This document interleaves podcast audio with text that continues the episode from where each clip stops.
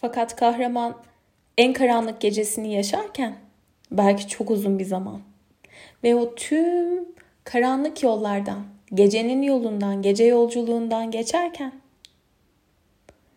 çok da kolay şeylerle karşılaşmaz.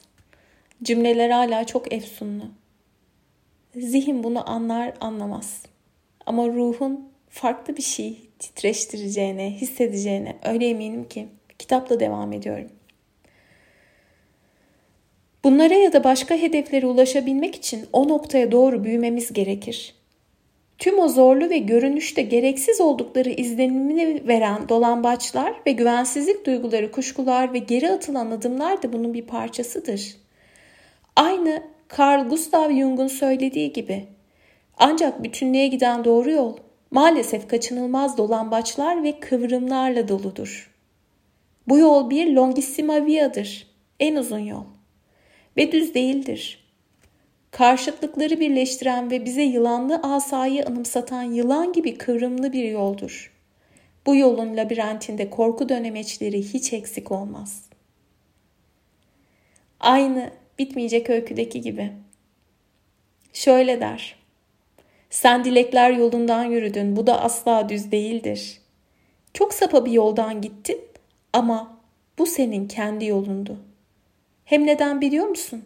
Sen de ancak hayat suyunun çağladığı kaynağı bulunca geri dönebilecek olanlardansın da ondan. Orası ise fantazyanın en gizli yeridir. Düz yolu yoktur oranın. Kısa bir sessizlikten sonra da ekler. Oraya giden her yol sonunda doğru yoldur. Oraya giden her yol sonunda doğru yoldur. O halde ben ekliyorum bunun üzerine. Mevlana'nın gerçekten içimi titreten dizelerini. O kırımlarda, o dolambaçlarda, o korkuda, o korkuda, gerçekten hissettiğin o korkuda. Bir de uykuya geri dönme var.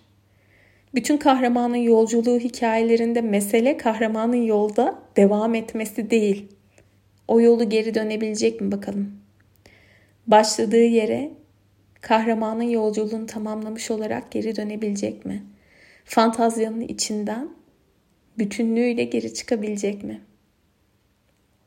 Peki Mevlana'dan ruha kendi sesiyle seslensin bakalım.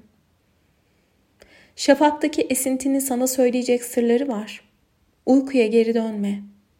Gerçekten istediğin şeyi sormalısın. Uykuya geri dönme.